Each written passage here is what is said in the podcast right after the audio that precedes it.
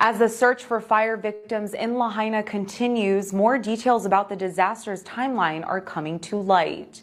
An accounting of events drawn from an Associated Press investigation reveals the chaos that overtook the town. At 6:37 on the morning of August 8, a resident called 911 to report a brush fire ignited by a down power line on Lahainaluna Road. The fire was contained and firefighters were called away to deal with other emergencies. But the blaze reignited at around 2 that afternoon and headed toward town, where a down power line at a gas station was throwing fireballs into the wind. As the fire spread through Lahaina, people tried to escape the flames using the only paved road out of town, but it was barricaded by work on utility poles and cars were caught in a tightly packed caravan on Front Street. Those who drove around the block section of road or ditched their car to flee to safety survived, but others did not. Many more died in the historic town as the fast moving fire rampaged through with little warnings from emergency officials. Okay, let's get into the article now. Okay. All right. Reports those who disobeyed road barricade survived Maui. Those who didn't perished. The Associated Press reported Wednesday that people in Maui who drove around a barricade blocking the lone paved road from Lahaina as fires raged earlier this month survived, while those who obeyed perished in their cars or fled to the nearby ocean. The road had been reportedly closed due to down power lines. Here's a tweet from Will Kane. I don't want to feed ridiculous conspiracies, but all I can do is tell you the truth. I just spoke to the videographer from Lahaina, David Phelps. He's a licensed drone pilot. He's been flying over Lahaina for the past week and he has stunning and haunting images. Let's take a look.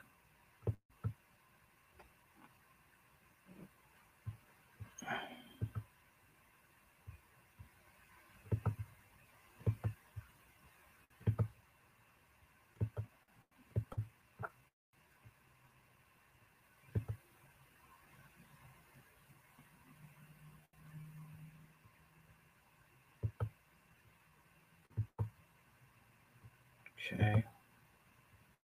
Go.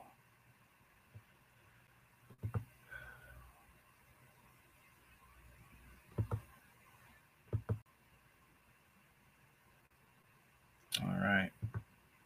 Take a look at these images right here. All right, right here.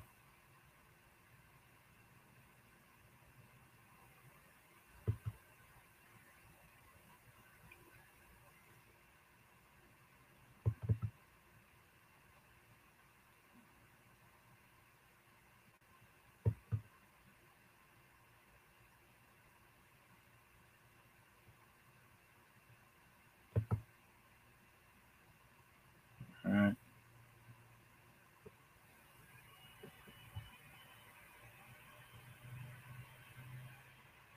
Wind that.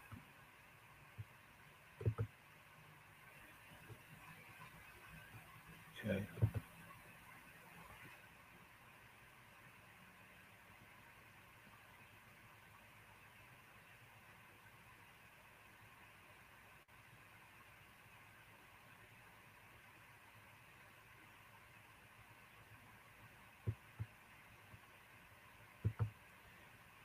Insane, man.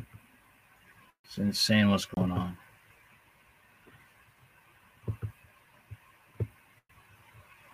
A satellite photo taken the night of the fire shows nearly all Lahaina, Lahaina ablaze. A video report posted by CBS News last week offers a rare on the ground glimpse into the grim reality on Front Street.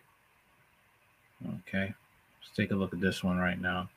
CBS tweet dead bodies on the rocks on the beach, bodies in the car, pets, cats, dogs, just all burnt right in the middle of the road. This is what Maui's historic town of Lahaina was likely was like as a deadly wildfire raged through.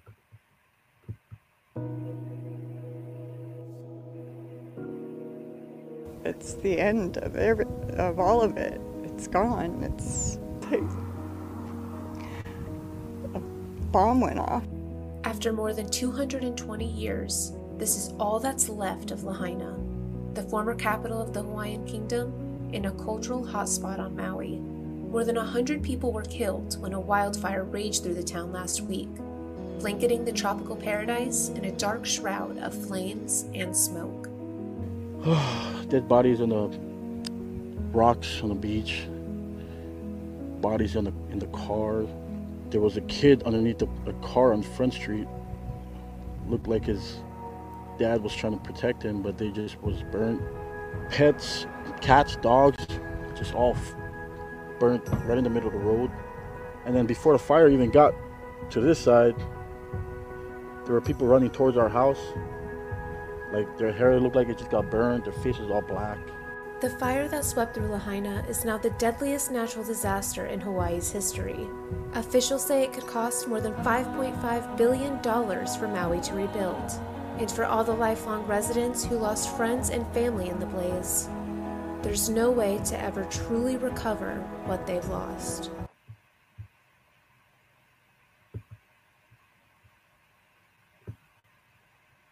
The opening paragraph of the deeply reported AP article, followed by one woman's tale of disobeying the government to survive. As flames tore through a West, a West Maui neighborhood, car after car of fleeing residents headed for the only paved road out of town in a desperate race for safety, and car after car was turned black toward turned back toward the rapidly spreading wildfire by a barricade blocking access to Highway 30. One family swerved around the barricade and was safe in a nearby town 48 minutes later. Another drove their four wheel drive car down a dirt road to escape. One man took on a dirt road uphill, climbing above the fire and watching Lahaina burn. He later picked his way through the flames, smoke, and rubble to pull survivors to safety, but dozens of others found themselves caught in the hellscape. Their cars jammed through a narrow road surrounded by flames and flames on three sides and the rocky ocean's waves on the fourth. Some died in their cars while others tried to run for safety. Kim Kuvas Reyes narrowly escaped with her 12 and 15 year old by ignoring the instructions to turn right on the front street toward Lahaina Civic Center, which earlier in the day had been turned into a shelter for refugees.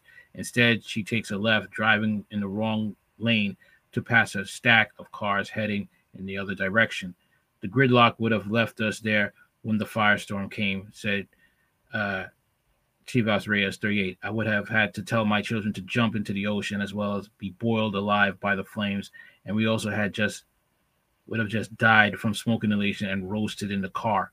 The AP article has a very informative interactive timeline of the fire along with other survivor, survivors' tales of not following orders to survive. The Los Angeles Times also published an interactive timeline on the fire. The AP article concludes with a survivor's grief about not the government not issuing a warning that might have given him time to save his neighbor's children.